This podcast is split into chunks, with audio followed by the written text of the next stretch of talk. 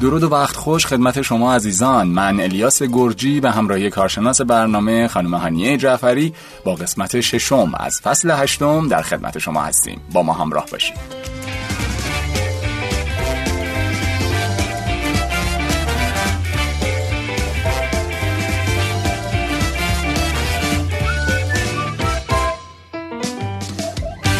خوش اومدید به یه قسمت دیگه از پادکست مبل قرمز. ممنون از اینکه همراه ما هستید و مبل قرمز رو به دیگران معرفی می‌کنید. دیگه فکر می‌کنم خودتون متوجه شدید که اکرم رو نداریم. به همون دلیلی که در فصل قبل نداشتیم. سر شلوغه. دیگه حالا اگر خودش برگرده حتما توضیحات رو خواهد داد. می‌دونم که مطابق معمول هانیه جان میندازه تقصیرها رو گردن من. از الان پیش پیش بگم. ولی خب حالا دیگه نشد که بیاد دیگه. ولی عوضش هانیه جان جعفری در کنار ما هستن. خوش اومدین. خیلی ممنون. درود و وقت خوش عرض می‌کنم خدمتتون و امیدوارم رو به راه باشید بسیار عالی. مبل قرمز رو می‌تونید به صورت اختصاصی از درگاه پلتفرم در واقع شنوتو گوش بدید از سایت و اپلیکیشن شنوتو و به واسطه فید در اکثر اپلیکیشن های پادکست خان دنیا هم در دسترس شماست. حتما همراه ما باشید. این قسمت می‌خوایم به بهبود کیفیت زندگی بپردازیم و در واقع اینکه چرا اصلا بیکیفیت زندگی کنیم؟ خب چه اجباریه؟ کیفیت زندگیمون رو ببریم بالا. در مورد این موضوع می‌خوایم صحبت کنیم. حتما همراه ما باشید.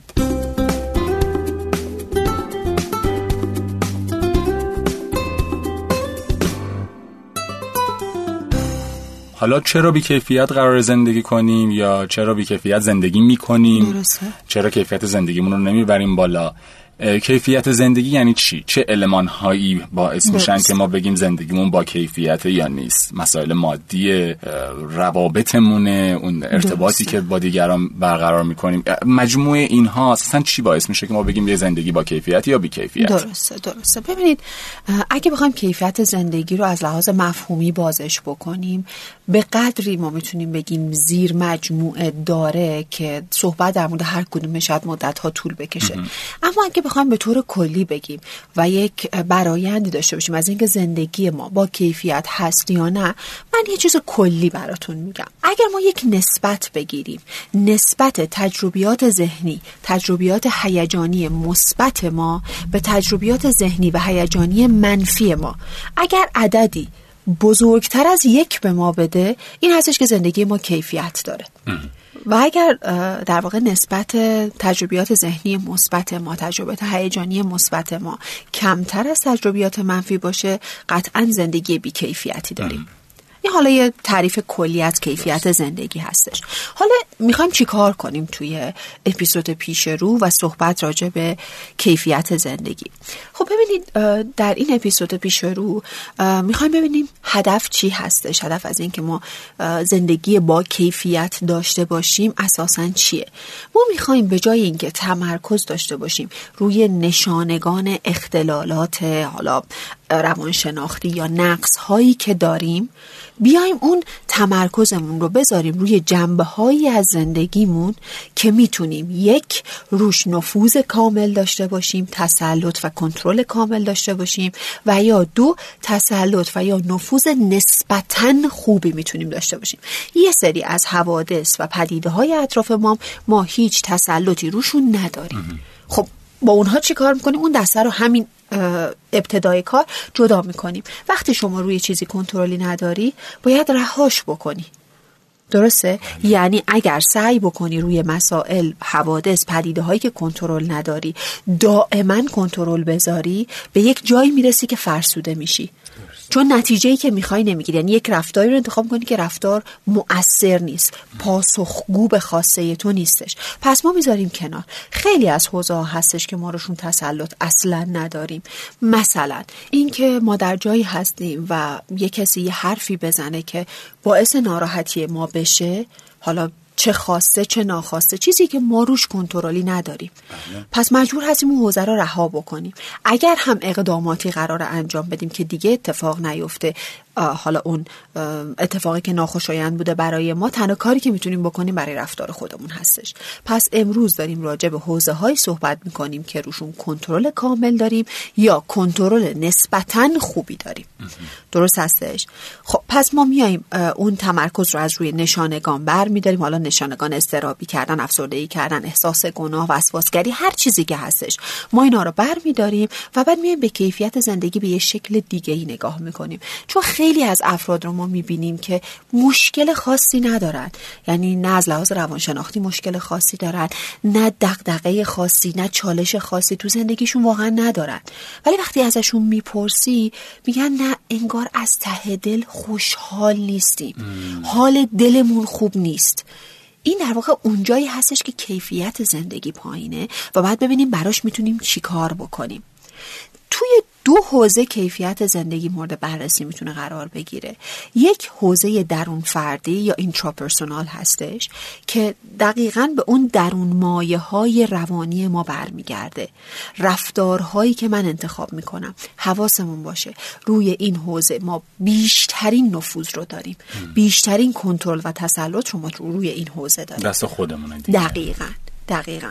اگه من در زندگی احساس شادکامی خورسندی و رضایت نمی کنم و همیشه در طول زندگی منتظر این بودم که یه محرکی از بیرون یه معجزه ای از بیرون وارد زندگی من بشه و اوضاع منو رو به راه بکنه بعد بگم واقعا سخت در اشتباه هستیم.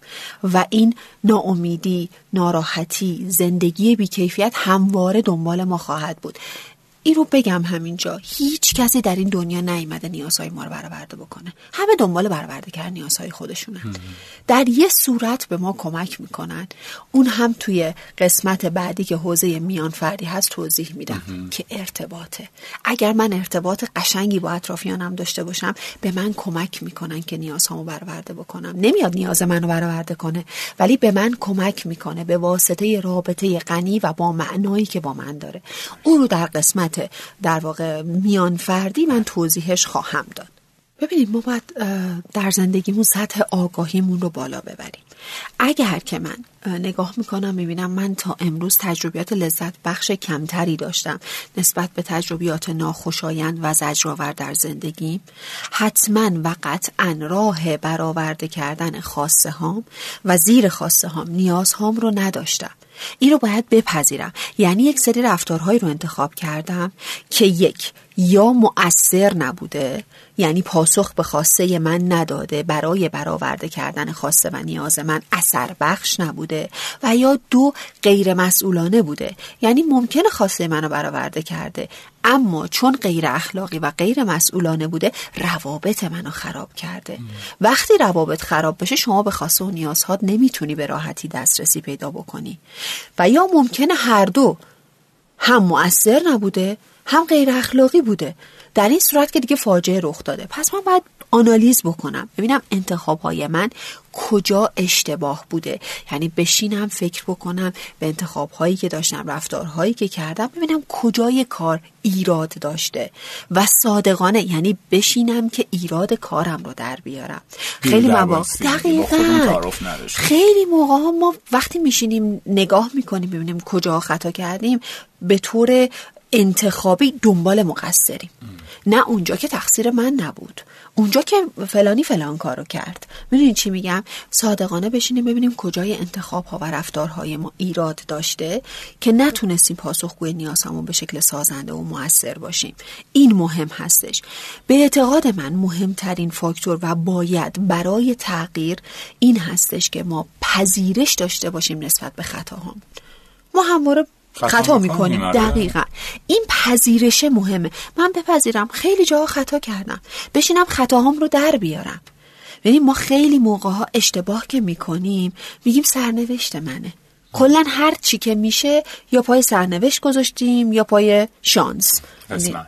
آفرین قسمته. خب این همیشه توی ذهن من بوده. سرنوشت در مقابل عادت.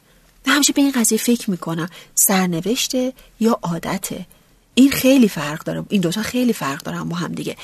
قدیم ها آسیابای گندم اگر که دیده باشید یه اولاغ بهش میبستن. این اولاغ باید دور این آسیاب میگشت تا گندما رو له می‌کرد. بعد این الاغ وقتی که خارجش می‌کردن از اون حالا قید و بندی که بهش بسته بودن می آوردن تو محیط باز. این همچنان میچرخید. دقیقا همون حرکت دورانی رو همچنان داشت. ولی آزاد بود. می‌تونست انتخاب بکنه جور دیگه ای رفتار بکنه. ولی همچنان اون حرکت رو داشت. حالا چه اتفاقی میفته این خیلی چیز مهمی هستش. اول بگم اینها این انتخاب ها که اشتباه هستن سرنوشت ما نیستن. اینها عادتمان روی حساب شانس نذارید. حال امروز شما محصول عادات شماست. اگر مخربه مشخصا حال امروزتون حال بده. اگر عادات شما سازنده است حال شما خوبه. پس محصول عادات شماست محصول رفتار شماست نه محصول سرنوشت شما یا شانس شما. خیلی مواقع شنیدیم میگن اصلا این شانس منه. من وارد رابطه با هر کسی که میشم این آدم همین کار رو با من می‌کنه. آره، دقیقا. و می‌ذاره پای شانس. خب اگر که ما بخوایم حساب بکنیم من خودم همیشه میگم شانس همون قانون احتمالاته. یعنی واقعا قانون احتمالاته. یه چیزی که بر حسب تصادف اتفاق میفته. اگر شما مثلا توی یک بازاری توی یک رستورانی دوستی که 20 سال پیش میشناختینش رو ببینین این قانون احتمالات شامل حال شما شده. ولی اینکه هر کسی وارد زندگی شما میشه و بعد یک رفتار مشخص رو با شما انجام میده آیا امکان پذیره؟ من تا امروز 20 تا رابطه داشتم عین این 20 آدم همون رفتار خاص رو با من کردن. اگر بدبین بودن همشون بدبین بودن. آدم های دروغگویی بودن همه دروغگو بودن. پس من یه موقعی بعد نگاه به خودم بکنم. بله. اینی که میگیم شانس اینی که میگیم سرنوشت دقیقا یعنی این که من دارم به سمت جبرگرایی تمایل پیدا می‌کنم که اون سمت طیفش در واقع اختیاره. اگر به جبرگرایی اعتقاد داریم. خب درسته این جبره. شانس و سرنوشت جبره. یعنی شما مجبور به تسلیم هستین در برابرش. اگر فکر می‌کنین جبر اجبار خودتون می‌دونین. ولی من معتقدم ما انسان ها مختاریم. ما انسان ها انتخابگریم. پس اگر انتخابگر هستیم دیگه اون جبر رو کنار. دیگه شانس و بخت منه و سرنوشت منو اصلا رو پیشونیم نوشته. این داستانه دیگه نیست. من هر لحظه باید مسئول انتخابای خودم باشم. آقا اگه من روابطم خوب پیش نمیره دیگه به شانس نچسبونمش. مگه میشه همسر من بد باشه بچه های من بد باشن خانواده من خواهر برادرای من دوست فامیل آشنا همه که بد نمیشن. همه که یک رفتار رو نمی‌تونن در مقابل من انجام بدم. مگر اینکه من به گونه ای رفتار می‌کنم که پاسخ یکسان در آدم های دور اطراف من ایجاد می‌کنه. پس باز همین عادات منه. باز همین انتخاب های منه. الیاس یه انقلابی حدود 20 سال پیش در علم صورت گرفت که میگن بعد از انقلاب صنعتی بزرگترین انقلاب بود در تاریخ بشر. یک پدیده به اسم نوروپلاستیسیتی پژوهش هایی در طی چند سال داشت که یک نگاه متفاوتی داشت در واقع می‌کرد به این ماجراها. یک مقدارش برمیگرده به نورون ها که داره میگه سلول های مغزی یا نورون های مغزی قبلا تصور بر این بودش که فرم کریستال دارن. یعنی چجوری میگن؟ ریجید هستن خشک هستن بله. غیر قابل تغییر هستن. ولی بعدها دیدن نه اتفاقا خیلی هم انطاف پذیرن یعنی حالت پلاستیکی دارن. نوروپلاستیسیتی یعنی اون نورون ها حالت پلاستیکی دارن. یعنی چه حالت پلاستیکی دارن؟ یعنی که نورون های مغزی به راحتی مدارهای خودشون رو عوض می‌کنن. به راحتی مدارهاشون عوض می‌کنن و مدارهای جدید می‌سازن. چجوری مدارهای جدید رو می‌سازن؟ با رفتاری که ما تغییر میدیم. یعنی ما مدت ها یک رفتار رو کردیم و طبق پدیده neuroplasticity این سیناپس هایی که بین نورون های مغزی ما شکل گرفته بسیار عمیق و ضخیم شده. چرا؟ چون هی ما رفتیم روش. دائم همون سیناپس ها رو زدیم. دائم همون مسیرها رو رفتیم. خب وقتی من دائم از یک جاده ای برم مشخصه که این جاده برای من میشه عادت. اگر من پنج تا راه دیگه ای داشته باشم که بخوام مثلا از نقطه A برسم به B همیشه میگم ولش کن همون راهی رو که همیشه رفتم برم. یعنی رفتار خلاقانه خودم نشون نمیدم. رفتارهای سازمان یافته رفتارهای تکراری رفتارهایی که هزار بار انجام دادم و این در دقیقا همون چیزی هستش neuroplasticity میگه. میگه ببین شما وقتی که هی این سیناپس ها رو فعال می‌کنی این سیناپس ها قوی میشن. میشه برای تو عادت. یعنی اگه یه روزی هم تصمیم بگیری مسیر تو عوض بکنی با سختی روبرو هستی. چون عین آهن رو داره تو رو می‌کشه به سمت خودش که دوباره همون رفتارهای تکراری قدیمی رو انجام بده. این رفتار ما حتی روی نورون های عصبی هم تاثیر دقیقا شکلشون میده. و تغییر می‌کنه و به همین دلیل تغییر رفتار سخت و درد دقیقا همینطوریه. ببینید فرض بکنید کسی که وسواس شستن دست داره. وسواسگری می‌کنه و مثلا روزی 20 دفعه باید دستاش رو با یک مراسم و مناسک خاصی بشوره. مثلا چه می‌دونم سه دقیقه به این حالت پنج دقیقه به این حالت دستاش رو بشوره. خب این چه اتفاقی میفته دقیقا همین مسیر عصبی اون رد عصبی رو هر روز از روش رفته. 20 دفعه 20 دفعه 20 دفعه ببینید این آدم واقعا تغییر برای سخته ولی می‌تونه تغییر بده. چه جوری یه مسیر دیگه بره. یعنی یه موقعی مثلا من توی اتاق درمان کسایی که وسواسگری می‌کنم میگم ببین دست بزن به در اتاق یا روی میز و بشین. دستتو نشور. ببین چی میشه. تو در واقع تحت تاثیر سری افکاری که من مریض میشم یا ممکنه خطر مرگ برام داشته باشه و یا هر چیز دیگه هی میری دستاتو میشوری دیگه. حالا بشین پیامدشو ببین. ببین که نمیمیری ببین که مریض نمیشی ببین که اتفاق خاصی نمیافته. یه مسیر جدید باز کن یه کار دیگه ای بکن. هر دفعه فکر کردی یه ذره آلودگی رو دستته بودو بودو رفتی ده دقیقه دستاتو شستی. این دفعه این کارو نکن. تو زندگی ما هم همینه. ببینیم ما عادت کردیم. پس این عادت این رفتارهایی که به شکل عادت در ما ایجاد شده پیامدهای مشخصی داره عزیز من. وقتی شما در روابطت یک سری رفتارهای خاص انجام میدی اون آدم هم به گونه مشخص به شما پاسخ میدن. ممکنه متفاوت باشه ولی از یه کلیاتی برخورداره. یعنی از هر ده نفر هفت نفر به شما یه پاسخ میدن. پس نمی‌تونی بگی شانس منه. پس نمی‌تونی بگی این بخت منه این پیشونی نویس منه جان داستانا. باید قبول بکنی. پیامد انتخاب های توه. عادت توه. پس این قضیه که بگی من اینجوری به دنیا اومدم هم یا ژنتیکی این قضیه در ما هم اینو قبولش ندارن. یه چیزی هست یک قسمتی از در واقع بالای ژن هستش که یک پروتئین وجود داره. اینو در واقع اپیژنتیک اومد علوم اپیژنتیک اومد اینو در موردش صحبت کرد که بالای ژن ها یه پروتئینی وجود داره که این پروتئین اطلاعات رو میده به ژن. خب که این پروتئین به شدت تحت تاثیر محیطه. خیلی جالبه. یعنی شما حتی با تغییر رفتارت می‌تونی اون پیامی که اون ببخشید می‌تونی اون پروتئینی رو که پیام میده به ژنتیکت آفرین. پیامش رو تغییر دقیقا. پیامش رو تغییر بدی. پس متعاقبا شما ژنتیکت رو هم تونستی تغییر بدی. یعنی ما انسان ها تا این حد مختار هستیم. تا این حد اختیار داریم. دقیقا اون چیزی که می‌گفتن ثابت هستش. الان اپیژنتیک و neuroplasticity اومده گفته نه عزیز من اینطوری هم نیست. شما خیلی چیزا رو می‌تونید تغییر بدی. و خودتو قربانی ثابت بودن یه سری چیزایی مثل ژنتیک نکنی. حالا در رابطه با شانس خیلی هم فکرم ربطی نداره ولی چیزایی که مثالایی که می‌زنیم معمولا روی بدشانسیه. در رابطه خوششانسی ها چی مثلا میگن؟ طرف خوششانسه یا میگه این موفقیتش من شانس آوردم. می‌دونی؟ مثلا یه اتفاق اصلا فکرشو نمی‌کرد. بعید بوده براش. درست بعد حالا یه چیزی اتفاقی بهش رو آورده و زندگیش از این رو به اون خب مثلا خودش چی؟ اصلا ازش به عنوان خب شما, شانس. خب شما اگه لاتاری برنده بشین همون قانون احتمالاته. این پس اون آره. خوش شانسیه رو ما می‌ذاریم قانون احتمال اصلا شانس هم همون در واقع قانون احتمالات همون شانسه. فرقی با هم دیگه نداره. اگه شما لاتاری بردی زندگی از این رو به اون رو شد خب آره. امکانش هستش. هست. ولی اگه یه آدمی بگی که خب من در زندگیم تلاش کردم زحمت کشیدم و بعد در نهایت بقیه بگن نه این خو آدم خوش شانسیه من نه. اینو قبول ندارم. ولی هر آنچه که برمیگرده به قانون احتمالات داره درسته. اصلا چیزم می‌کنه. هست. آدم ها در رابطه با موفقیت ها یا اتفاقات خوب زندگیشون خیلی از شانس یاد نمی‌کنن. معمولا. میگن که ما تلاش کردیم اتفاقات بعده که همش میگن ما آره. بد شانسی یه بدبینی آوردیم. مزمنی آره. وجود داره به خصوص حالا باز میگن نگین در ما ایرانی ها ولی واقعیت اینه که این بدبینی وجود داره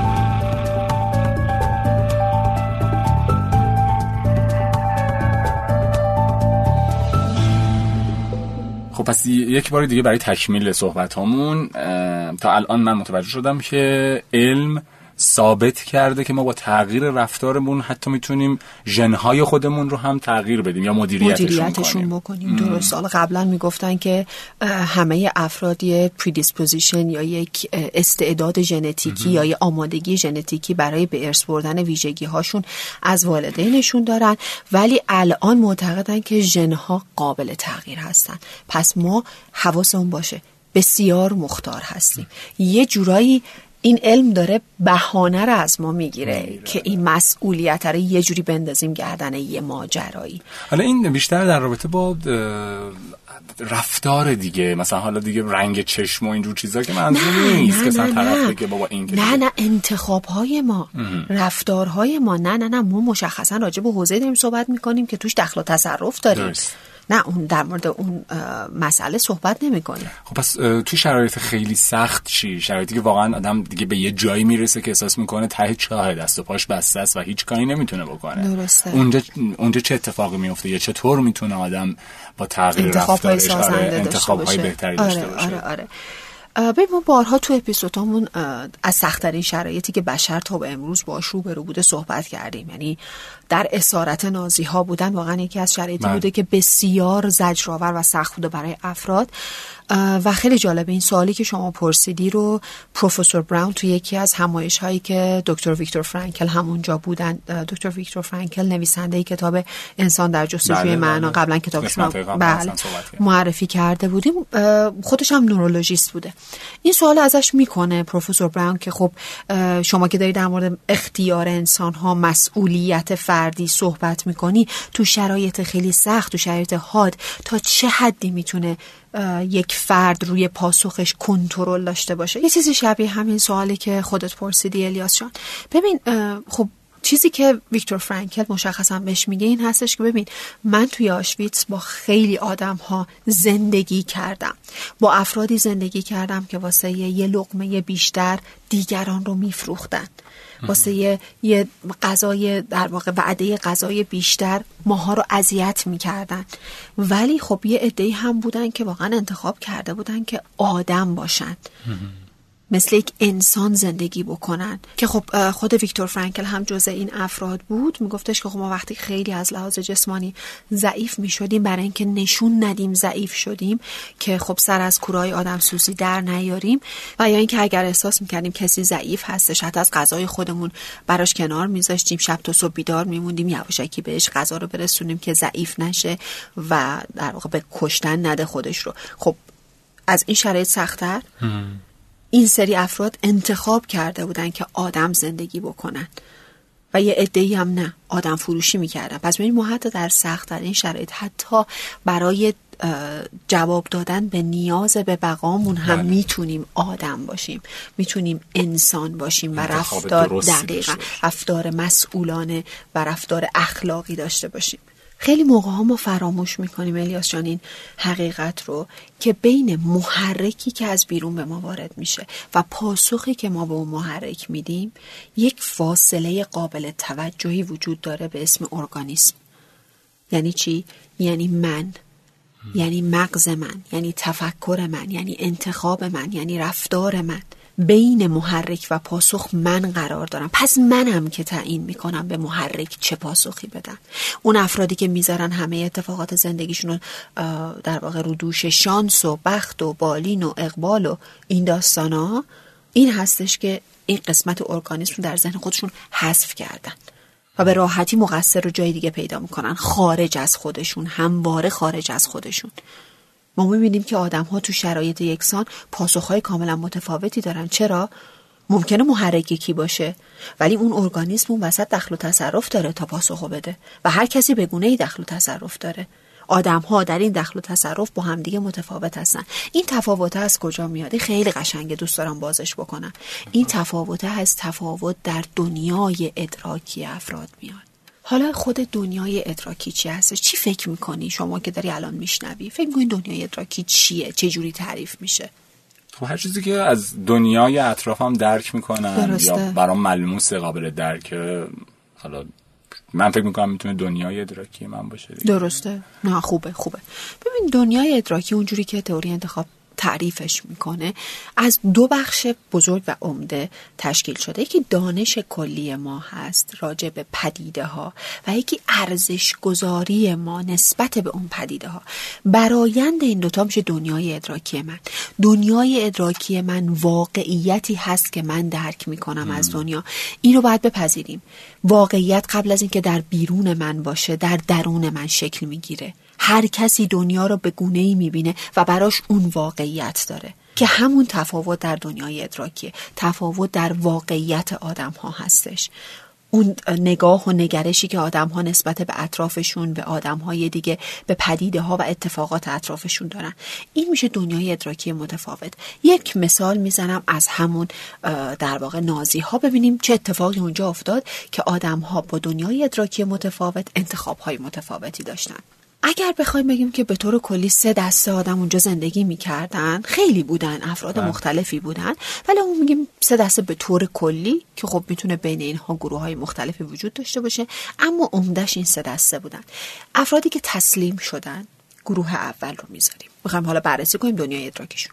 گروه دوم افرادی بودن که جنگ ناعادلانه رو انتخاب کردن. و گروه سوم گروهی بودن که به چالش پاسخ دادن. این سه گروه می‌خوایم بررسی بکنیم. گفتیم دنیای ادراکی دو قسمت داره. یک دانش کلی و بعد ارزش گذاری نسبت به این دانش کلی. آقا دانش کلی چیه؟ دانش کلی الیاس جان هیچ بار ارزشی توش نیست. یه سری دیتاست بار ارزشی نداره. مثلا این هستش که در اسارت نازی ها بودن یعنی کار اجباری یعنی غذای ناکافی یعنی رفتار توهین‌آمیز تحقیرآمیز این دانش کلیه. آره خب؟ آره راجع بهش می‌دونیم. آفرین. احتمالا هر سه این گروه ها یه همچین دانش کلی رو داشتن دیگه. اون چیزی که می‌دیدن تقریبا حالا یه خود بالا پایین یه همچین چیزی بوده. ولی حالا ارزش گذاری چجوری بوده؟ در گروهی که تسلیم شدن. در گروهی که تسلیم شدن ارزش گذاری منفی و ناامیدانه بوده. یعنی چی؟ یعنی اون دیتایی که داشته اینجوری بهش ارزش داده. اینجا کار من تمومه. از اینجا من سالم و زنده بیرون نمیام. من توانایی مقابله با این شرایط ندارم. بدترین مرگ در انتظار منه. خب این چه اتفاقی افتاده؟ ارزش گذاریش روی همون دیتایی که احتمالا برای ستا ثابته انقدر منفی و تلخه. انقدر ناامیدان است. خب اینا تسلیم می شدن اینها تسلیم شرایط می شدن و احتمال زیاد هم سرنوشتشون مرگ بوده. گروه دوم جنگ ناعادلانه را انتخاب کردن یعنی رفتارهای غیر اخلاقی. همون عده‌ای بودن که بقیه رو میفروختن واسه یه لقمه نونه بیشتر. بله. پیش خودشون چه ارزش گذاری می‌کردن از این دیتا؟ اگه نخوری خورده میشی. یعنی مثل قانون جنگل ها؟ بله. ارزش گذاری منفی و خسمانه باید حق تو بگیری. مهم منم. بقیه مهم نیستن. اتفاقا اینها به نظر من بازنده های اصلی بودن. چرا؟ چون روابطشون رو خراب کرد. شما وقتی روابط رو خراب می‌کنی میفتی تو یک لوپ معیوب. یعنی امروز اینو میفروشی فردا که دیگه میاد تو رو میفروشه. و شما علاوه بر این که این جنگ رو انجام دادی احتمال زیاد تو هم میمیری مثل دسته اول. فقط قبل از مرگت آرامش هم نداشتی. دائم تو جنگ و درگیری بودی و حالا رفتارهایی که کردی هم در نهایت تأثیری نداشته به حال خوب تو. گروه سوم به این شرایط با همون دیتای ثابتی که داشتم به شکل یک چالش نگاه کردن. ببین وقتی من بگم بدبختی وقتی بگم مشکل وقتی بگم مصیبت خیلی فرقشه تا بگم چالش. چالش یعنی چی؟ اگه بگم مصیبت یعنی چی؟ یعنی من از پسش بر نمیام. یعنی بر من نازل شده. یعنی من مختار نیستم. ولی اگه من بگم چالش اون موقع است که میگم خب این برای من یک چالشه. پر از سختیه. ولی من باید خلاقانه یک راهی رو انتخاب کنم که از این چالش سر بلند بیام بیرون. این نگاهی بود که یه عده داشتم و زنده اومدن بیرون. ببین یه چیزی که در تاریخ اتفاق افتاده. زنده اومدن بیرون. پس این گروه وجود داشتن. می‌تونستن مثل گروه های دیگه باشن. اما واقعیتی که اینها ساختن از شرایطی که توش بودن انتخابی که کردن ارزش گذاری که کردن مشخص کرد. کی سالم میاد بیرون؟ کی دیگه نمیاد بیرون؟ پس ببینید حتی در سختترین شرایط هم یه همچین چیزی صدق می‌کنه. جالبه من اتفاقا داشتم به سربازی فکر می‌کردم. چون من خودم خدمت سربازی رو رفتم سالها پیش. هم اون موقع هم الان. همیشه بین پسرهای این قضیه رایج ادهی هستن که با این دید نگاه می‌کنن که من نمی‌تونم مثلا دیگه خودکشی می‌کنم حتی یا برم دیگه زنده بر نمیگردم.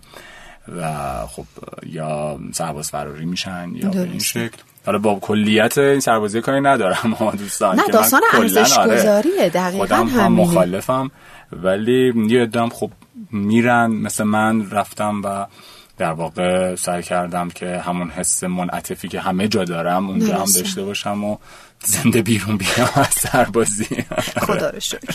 آره. آره دقیقا همینطوری اون ارزش گذاریه هست که متفاوت هستش و اون دنیای ادراکی تو رو با بقیه متفاوت می‌کنه. آره. ببین اگه من می‌خوام یک سری تغییراتی بدم گاهی اوقات تغییرات خارج از سطح رفتار در دنیای ادراکی من باید اتفاق بیفته. بیشتر هم روی سیستم ارزش گذاری حالا این سیستم ارزش گذاری یک بار قبلا گفتم از دنیای مطلوب من میاد. ها؟ چرا؟ دنیای مطلوب من پر از چیزهای با ارزش دیگه. پس قطعا سیستم ارزش گذاری من از دنیای مطلوب من نشأت می‌گیره. حالا اوضاع روزی خرابه که اون چیزهایی که من در دنیای مطلوبم وارد کردم واقعا مطلوب نباشه. ببین دنیای مطلوب گفتیم سه قسمت داره سه تا کتگوری داره. انسان ها آدم هایی که به هر دلیلی نیازهای من رو برآورده کردن مثل مادر, مثل پدر مثل عزیزای من مثل دوستای من. اشیا چیزهایی که من دوست دارم باشون احساس قدرت می‌کنم. مثلا چه می‌دونم خونه فلان مدلی یا ماشین فلان برندی که دوست دارم یا هر چیزی که هستش و مهمترین قسمتش باورها و ارزشها هستش. ارزش گذاری من از این دنیای مطلوب میاد. حواسم باشه اگر توی دنیای مطلوب من قسمت باورها و ارزشهای من یه همچین باوری وجود داره که همیشه همه باید از من راضی باشن اوضاع کار من خرابه. یعنی من دائم دارم یه کاری می‌کنم بقیه به خواسته هاشون برسن خودم میمونم. بعد یه مدت فرسوده میشم. یا اگر این باور در من وجود داره که حال خوب دیگران بسیار مهمتر از حال خوب منه باز من دارم تلاش می‌کنم حال بقیه رو خوب بکنم. هیچ وقت من اولویت نیستم. هیچ وقت من محور زندگیم نیستم. بقیه محور زندگی من هر روزی که میاد ریموت زندگی منو می‌گیره دستش. یا اگه باور من بر این باشه که پدر مادر هر کاری هم بکنم پدر مادرم. ما اینو خیلی شنیدیم. بله. من عذرخواهی می‌کنم از همه پدر مادرها. اگر شاید حرفی بزنم ناراحت بشم. ولی واقعا یعنی چی؟ کی نو گفته که پدر مادر هر کاری بکنم بازم پدر مادرن؟ اتفاقا شاید من از همسایه پایینیم و از دو تا رفیقم انتظار داشته باشم. رفتاری آره این رفتاری انجام بدن که واقعا آسیب بزنه به من. اما از پدر مادر انتظار دارم. پس اینا رو باید بریزم دور. اگر حتی پدر مادر من هم رفتاری انجام میده که به من آسیب می‌زنه من باید توی اون قضیه حتما یک اقدامی انجام بدم. اینکه صرفا پدرمه مادرمه. هر چی گفت بگم چشم و چشم بذارم. هر کاری کرد بازم پدره بازم مادره بازم مقدسه. اینا همه اشتباه. این ارزش گذاری ما هست که اشتباهه. در نهایت دنیای ادراکی من پر خطا میشه. وقتی دنیای ادراکی من پر خطا بشه انتخاب هایی هم که می‌کنم قطعا آلوده به خطا هست اشتباه هستش پاسخگوی نیاز و خواسته های من نخواهد بود. یعنی در واقع اول اگر ظرف دنیای مطلوب خودمون رو با چیزهای اشتباه پر کنیم منجر میشه به دنیای ادراکی نامطلوب و احتمالا اشتباه و در نهایت انتخاب های اشتباه. انتخاب های اشتباه دقیقا همینطور. حالا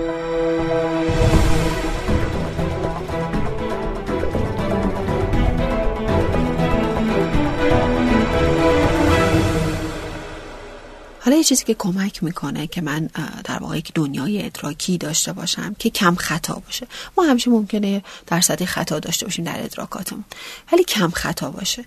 یه راه خوبش اینه که من ذهن آگاهی داشته باشم. آگاه باشم به اون چیزی که دارم انجام میدم به عنوان اکت یا عمل. به اون چیزی که دارم بهش فکر می‌کنم. به احساس بدنی که دارم و به هیجانی که دارم. اینوش میگن ذهن آگاهی. یعنی زندگی در اینجا و اکنون. خیلی موقع ها ما اینجا و اکنون زندگی نمی کنیم. خیلی از افراد رو می‌بینیم که رومینیشن دارن نشخار فکری دارن وسواسگری فکری دارن. این افراد معمولا اینجا و اکنون زندگی نمی‌کنن همش توی عالم دیگه ای دارن برای خودشون سیر می‌کنن این چه اتفاقی میفته اگر یادتون باشه در مورد چند دقیقه پیش پدیده نوروپلاستیسیتی که گفتیم این افراد چون یک مسیر فکری مشخصی دارن و دائم سیناپس های مغزی رو همون مسیر رفتن دائم این مسیر داره میکشتشون. یعنی نشستن دارن کار می‌کنن نشخار فکری با محتواهای مختلف با مسائل مختلف. شیش ماه پیش با یکی بحثش شده اونجا نتونسته پاسخ بده شیش ماه هر روز با خودش کشیده. شیش ماه در بهش فکر می‌کنه. این خیلی چیز مهمیه. خیلی از افراد رو ما می‌بینیم که درگیر این نشخارهای فکری هستن و خیلی کیفیت زندگی رو میاره پایین. یعنی خب اون دنیایی که شما دارید زندگی می‌کنید توش بخش بزرگیش دنیای ذهنی توه. که اگر نگیم همش می‌تونیم بگیم بخش بزرگیش دنیای ذهنی تو هستش. و اگر این دنیای ذهنی دائم داره اشتباه میره حال زندگی تو رو بد خواهد کرد. با این نشخارهای فکری چه میشه کرد؟ مسیر جدید از رو اون مسیری که همیشه می‌رفتید نرید. ببینید یه سری افکاری هست که بهش میگن افکار خدایند که من با همون خدایندش هم مشکل دارم. یعنی میگم شما در سطوح بالای آگاهی به این نکته خواهید رسید که افکار خدایند نیستند یعنی باز اونی هم که سری میاد به ذهن شما در صدم ثانیه‌ای و فکر می‌کنی کاریش نمی‌تونی بکنی اون هم تحت تاثیر انتخاب های خودت هستش. ولی حالا ما از اون کاری میگیم خداینده بسیار خوب قبول دارم. یعنی در صدم ثانیه به ذهن من اومده. خیلی خوب اومد. نتونستی کاریش بکنی. الان اومده به ذهن تو. آیا بعد از این هم کار نمی‌تونی بکنی؟ یعنی تو اون نشخار فکر رو می‌تونی ازش یک کتاب بسازی؟ یعنی به خودت بیای ببینی چهار ساعت تو بله. ذهنت درگیری درگیری درگیری یا نه. همونجا خفتشو بگیری. همونجا به خودت بگی چه خبره داستان. به چالش بکش فکرتو. metacognition داشته باش. یعنی فراشناخت داشته باش. یعنی به روند و محتوای فکرت فکر کن. ببین داری چی کار می‌کنی؟ آیا این نشخوارهای فکری که می‌کنی نهایتا حال تو رو خوب می‌کنه یا بد می‌کنه. انسان عاقل تمام انتخابهاش بگونه ای هست که حالش خوب بکنه. اگر حال تو رو خوب نمی‌کنه مسئله است. باید یه مسیر جدید بزنی. حالا اینا معمولا دو حالت دارن محتوای فکری نوشخار ذهنی یا خود سرزنشگریه به طور کلی یا دگر سرزنشگریه. یعنی یا شما خودتو داری تو ذهنت آره می‌زنی یا داری یکی دیگر رو می‌زنی. از این دو حالت خارج نیست. اگر در مورد خودته و به شکل افراطی هستش. یعنی شما خود سرزنشگری گاهی اوقات ما خود سرزنشگری می‌کنی ولی اونجایی مسئله هست که افراطی بشه. یعنی شدید و پرفراوانی باشه. اونجا مسئله ساز است اگه شما به شکل افراطی خودت رو داری سرزنش می‌کنی یک نگاه به گذشته داری و بیش از حد خودت رو سهیم می‌دونی در اتفاقاتی که افتاده یا در حالا ناموفق بودنهایی که تجربه کردی اگر بیش از حد هستش برای تو مزره پس باید یه مسیر دیگه باز بکنی. چون نهایتا به تو احساس گناه میده. چون در نهایتا به تو احساس ترس میده. و این می‌تونه محصول رفتار مراقبین اولیه با ما باشه پدر مادر حالا پرستار یا هر کس دیگه ای که بوده. من اینو قبول دارم. یعنی این مسیر فکری ممکن از کودکی در ما باز شده باشه. ولی اینکه امروز هم من خودم رو قربانیش بدونم دیگه انتخاب. منه. پس یه مسیر فکری جدید باز می‌کنم. یک تکنیکش مثلا می‌تونه حواس پرتی باشه. یه تکنیکش می‌تونه cognitive reappraisal یا باز ارزیابی شناختی از موقعیت باشه. اگر من در یک موقعیتی بودم بشینم منطقی بدون احساس گناه بگم آخه اشتباه من کجا بوده؟ دونه دونه اشتباهاتم در بیارم. و بعد اشتباهاتم که در آوردم و پذیرفتم و ازش درس گرفتم فایلش رو ببندم. سالها این فایل رو باز نگه ندارم. یعنی این احساس گناه تا جایی میاد بالا که میشه ترس غم مفرد. تهش چیه؟ استرابی کردن افسردگی کردن. چیز دیگه ای به همراه نداره. پس من باید حواسم باشه که از یه جا این افکار رو در واقع گردنش رو بگیرم و تمومش بکنم. دقیقا همینطوریه. یعنی اون حواس پرتی که گفتین به عنوان دوتا راهکار چون احساس می‌کنم این نشکار فکریه رو اکثرا داریم. حالا شاید به اون شکل افراتیش نه ولی خب به هر حال شاید عزیزانی که گوش میدن دوست داشته باشن بدونن. حواس پرتی منظورمون چیه؟ مثلا حواسمون رو از اون موضوع پرت کنیم به سمت به سمت آفرین محرکی که براتون خوشاینده ببینید نشخار فکری با اینکه در دراز مدت ما می‌کنه ولی هم موقعی که نشستیم داریم فکر می‌کنیم واسمون لذت بخشه. یه جور کاتارسیسه یه جور تخلیه هیجانی برای آره. ما. ولی آسیب زننده. درسته ولی آسیب زننده. به خاطر همین باید حواس رو پرت بکنی به یک محرکی که بیشتر برات لذت بخشه. یعنی اون سیستم دوپامینرژیک یا سیستم پاداش تو رو روشن می‌کنه. حالا موزیکی که دوست داری رو گوش بدی ترجیحاً موزیک شاد اگر هستش گوش بدی. یه چیزی بنویسی. دوست داری یه چیزی بنویسی برداری یه چیزی بنویس. دوست داری یه نقاشی هر هر کاری که دوست داری. غیر از اینکه اون رشته افکار رو بگیری و ساعتها دنبالش بری. این میشه حواس پرتی باز میگم اینها همه بستگی به ویژگی های شخصیتی افراد داره.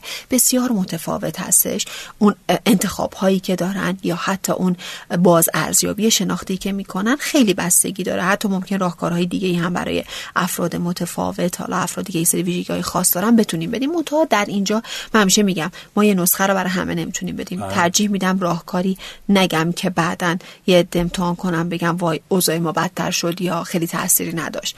ولی ترجیحاً حالا همین دو تا راهکاری که گفتم رو حتما انجام بدن از بیرون به افکارشون نگاه کنم به روند و محتوای افکارشون. واقعا سازنده است. به چالش بکشن. چرا من دارم به همچین چیزی فکر می‌کنم؟ ته این افکار به کجا می‌کشه؟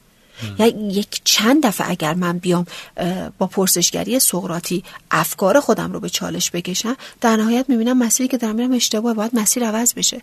اوایل بسیار سخته. میگم با اون عادت شکل گرفته اینکه یه مسیر دیگه ای بری سخته. دوباره میکشتت سمت خودش. ولی اگه این سختیه تحمل بشه بعد از یک مدتی واقعا به اون آسودگی ذهنی خواهیم رسید. ذهنها بسیار درگیر هست. متاسفانه. و تاثیرش رو الیاس عزیز روی بدن می‌ذاره. بدن به طور خلاقانه برای مقابله با فشار روانی یک قسمتی از بدن رو انتخاب می‌کنه و اون قسمت رو دچار درگیری و بیماری می‌کنه.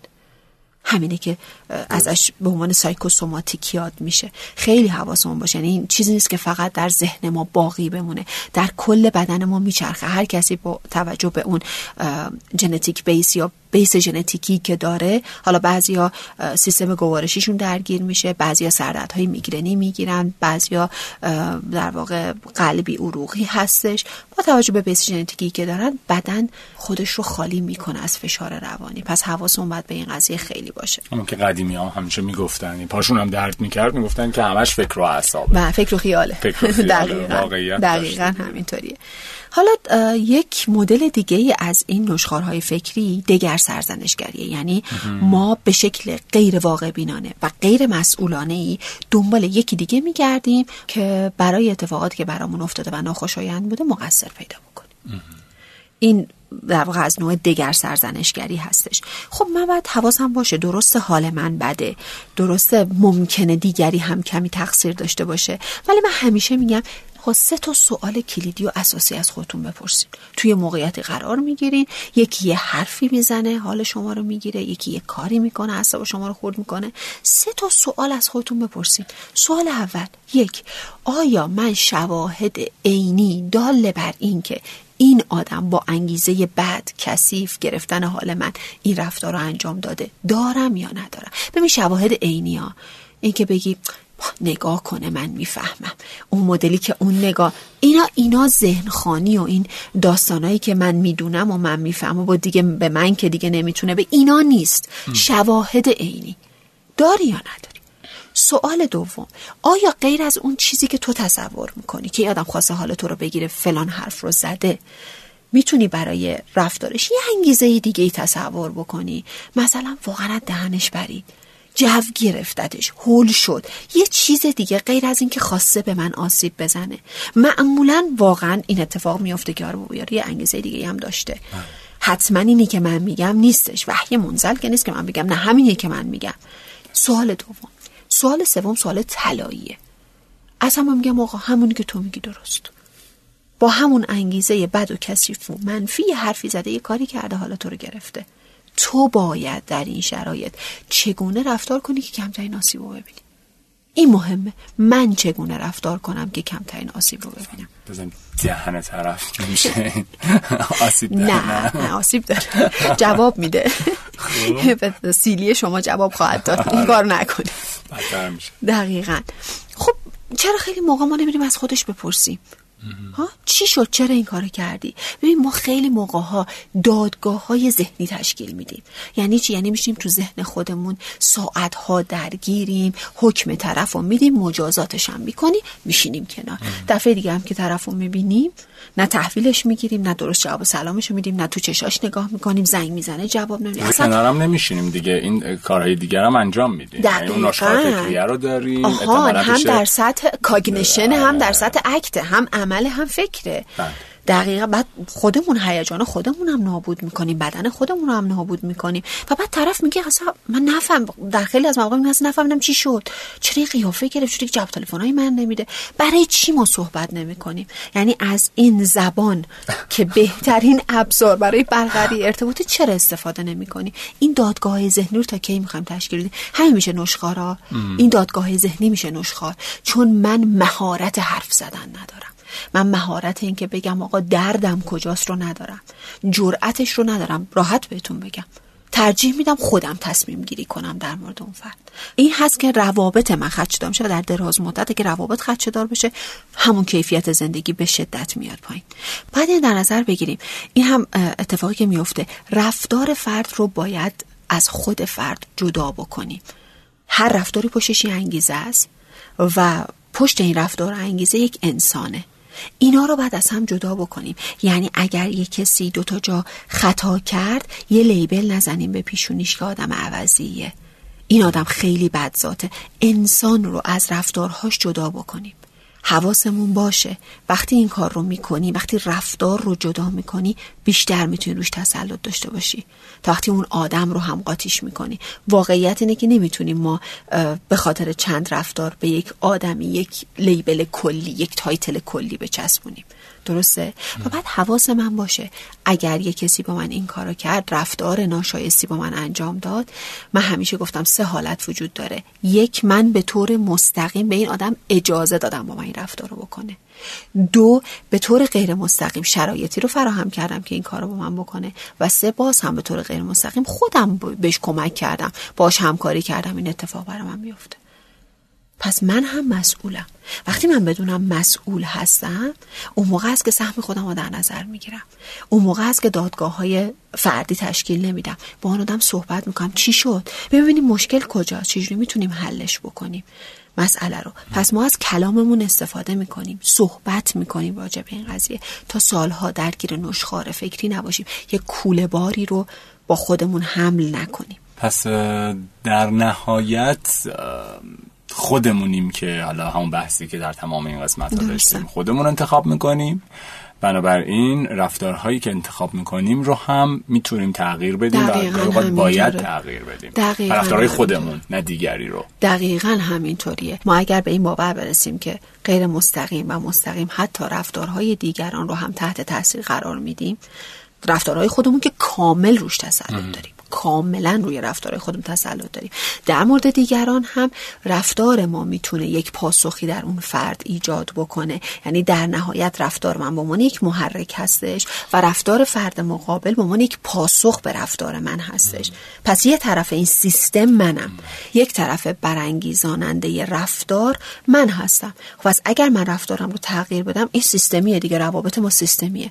تغییر در رفتار من قطعا باعث تغییر در رفتار طرف مقابل میشه و بالعکس. این یک اصله یک اصل ثابت شده هستش. نشد چی؟ یعنی چی؟ یک شما مثال نقص بیارین من توضیح بدم. شما گارانتی می‌کنین قضیه رو که تغییر قطعا تغییر اتفاق میفته منتها چوب جادویی نیست که شما امروز تغییر آره. بکنی فردا یک افق تازه‌ای در زندگی به روتون باز بشه. نه زمان می‌بره تا ما اون تغییر رو ببینیم. تا امروز من نمونه ای نداشتم که رفتارش رو تغییر داده باشه ولی تغییر در اطرافیانش حاصل نشده باشه. یعنی هم چیزی محال ممکنه. ولی احتیاج به زمان داره. احتیاج به در واقع سرمایه های روانی داره. باید صبر بکنی باید زمان بدی و استمرار داشته باشی. قطعا این اتفاق خواهد افتاد.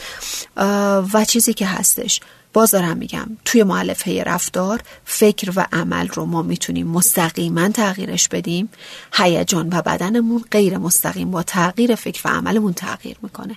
پس من باید مسیر فکریمو تغییر بدم و عملی که انجام میدم رو تغییر بدم. قطعا هیجان و بدن من هم تغییر خواهد کرد. در مورد در مورد حوزه میان فردی فکر می‌کنم تو اپیزود بعدی آره باید آره صحبت بکنیم. چون تایم این قسمتمون داره زیاد میشه. حتما این بحث کیفیت زندگی چرا بی کیفیت زندگی کنیم واقعا رو ادامه میدیم تو قسمت آینده. امیدوارم که در قسمت آینده اکرم رو داشته باشیم. این قسمت چطور بود؟ اکرم نبود. جاش خیلی خالی بود انصافا. حالا شما به ما بگین. قسمت هایی که اکرم نیست. جاش خیلی خالی بود. قسمت هایی که اکرم نیست بهتره یا چیه داستان.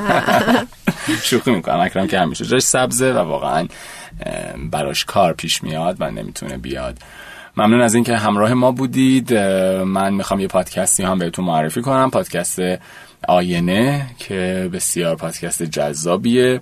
یک مقدار شاید در واقع نزدیک باشه به حوزه روانشناسی ولی بیشتر با ذهن در ارتباطه. حتما گوشش بدید. پادکست آینه رو می‌تونید به صورت اختصاصی از درگاه شنوتو گوش بدید.